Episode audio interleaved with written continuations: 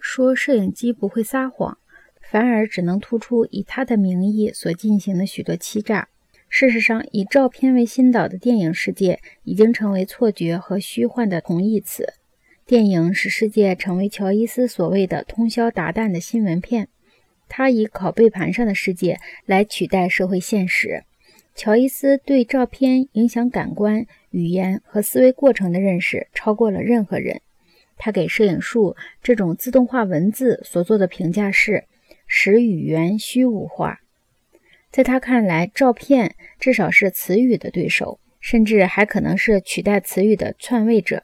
无论书面词语还是口头词语，都受到照片的威胁。但是，如果说语言指的是我们用词语把握住生命体的核心和实质的话，那么乔伊斯说的很可能是：照片由无创生而来，甚至还将造化转换到底片上。如果说照片却有可怕的虚无色彩，如果说影子的确可以取代实体，那么我们并不会因为认识到这些东西而丝毫受损。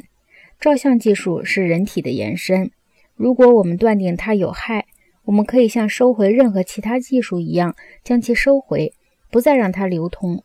然而，要解除人体的这类延伸所需要的知识与技能。与解除人的肢体所需的知识和技能一样，是相当多的。